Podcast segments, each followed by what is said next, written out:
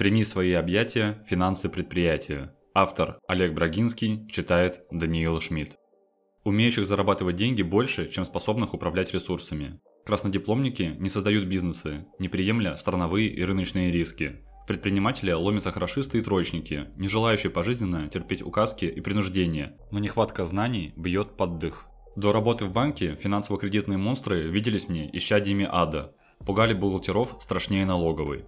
Получить займ считалось удачей, а приезды кредитных инспекторов вергали компанию в пучину истовых суматох. Возвращать средства тоже считалось превеликим искусством. Долгие годы наблюдаю запуганных счетоводов, нагоняющих страху на собственников. Сначала удивленно не понимал, но сходил как-то на курсы главбухов. Мать родная, там не учат, а дико запугивают. Штраф за это, пени за то, взыскание тут, неустойка там. Белый свет для них сузили казнь, расправа и расплата. Между переводом государству и подрядчику экономист непременно выберет первое. Деньги отправит мгновенно, хоть срочность отсутствует напрочь. Бухгалтер мечтает не сесть и числиться у фискалов на добром счету. Интересы владельца отходят на третий план. На втором – выдача получки и оплата соцблаг. Словно вражеский агент, злоупотребляющий знанием иностранного языка, комдир набивает себе цену. С юристом сдерживают собственника, ссылаясь на формализмы. Им и в голову не придет, что иногда уплата малого штрафа – разумная цена предпринимательского риска. Не всем же ходить чистенькими тротуарами. Круговорот финансов в бизнесе начинается авансами, продолжается оплатой готового, длится реализацией, завершается распределением фондов компании. Недостачу пополняют, излишки размещают. В сложно-бензольное кольцо забот входят первое – сбыт, второе – налоги, третье – производство, четвертое – лицензирование, пятое – фондовые рынки, шестое Кредиты и займы. Седьмое. Ценообразование. Восьмое. Платежи и расчеты. Девятое. Денежное обращение. Десятое. Бюджетное финансирование. Одиннадцатое. Внешнеэкономическая деятельность. Финансы предприятия классифицируются группами. Первое. Создание материально-технической базы производства, реализация готовой продукции, оприходование прибыли. Вторая. Выплата жалования, распределение премий, оборотных ресурсов, стимулирование лояльности коллег. Третье пополнение оборотного капитала, финансирование импорта, научные исследования, конструкторские разработки, маркетинговый анализ. Четвертое. Кредитные, налоговые и таможенные взаимодействия, модернизация мощностей, привлечение инвестиций, выход на фондовые биржи. Финансовые отношения возникают с Первое. Подрядчиками. Второе. Другими бизнесами. Третье. Страховыми компаниями. Четвертое. Коллективом организации. Пятое. Банковскими учреждениями. Шестое инвестиционными фондами. Седьмое. Подразделениями и участками. Восьмое. Поставщиками и покупателями. Девятое. Собственным и временным персоналом.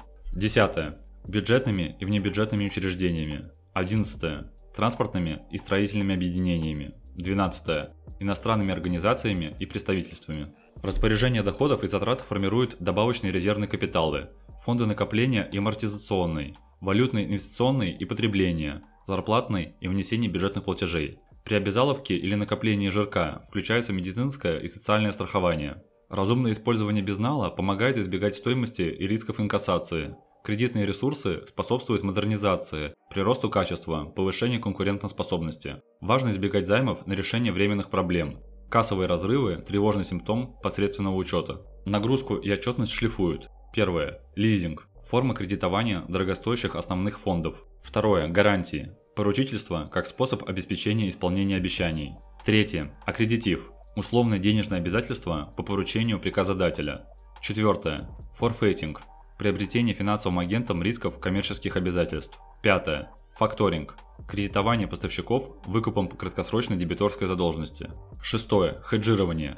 Открытие позиций на разнородных рынках для компенсации сравнимых ценовых рисков. Триада финансовых ресурсов такова. Первое. Образуемые за счет собственных средств. Амортизация и устойчивые пассивы. Целевые поступления, паевые и иные взносы. Прибыль от основной деятельности и реализации выбывшего имущества. Второе. Мобилизуемые на финансовом рынке. Продажа собственных ценных бумаг, кредиты и доходы валютных операций, дивиденды и проценты от деятельности связанных эмитентов. Третье. Поступающие при распределении. Паевые финансы, бюджетные субсидии, страховые возмещения. Квантовый скачок развитию дает объединение организаций в Первое. Синдикат. Централизация сбыта и распределение заказов при сохранении юридической и производственной составляющих. Второе. Картель. Противозаконный сговор, действующий до обнаружения. Объекты узурпации. Ценообразование. Сферы влияния. использование патентов, сдерживание условий закупок и сбыта, найм и отвержение сотрудников. Третье. Монопсония. Бесконкурентный покупатель диктует условия продавцам, встречается на государственных и трансконтинентальных рынках. Четвертое. Конгломерат. Поглощение крупным игроком разнородных мелких и средних фирм, не имеющих производственных, сбытовых и функциональных зависимостей. Пятое. Траст. Монополистическое объединение, обезглавливающее производственную, коммерческую и юридическую целостность участников в пользу головного предприятия. Шестое. Холдинг.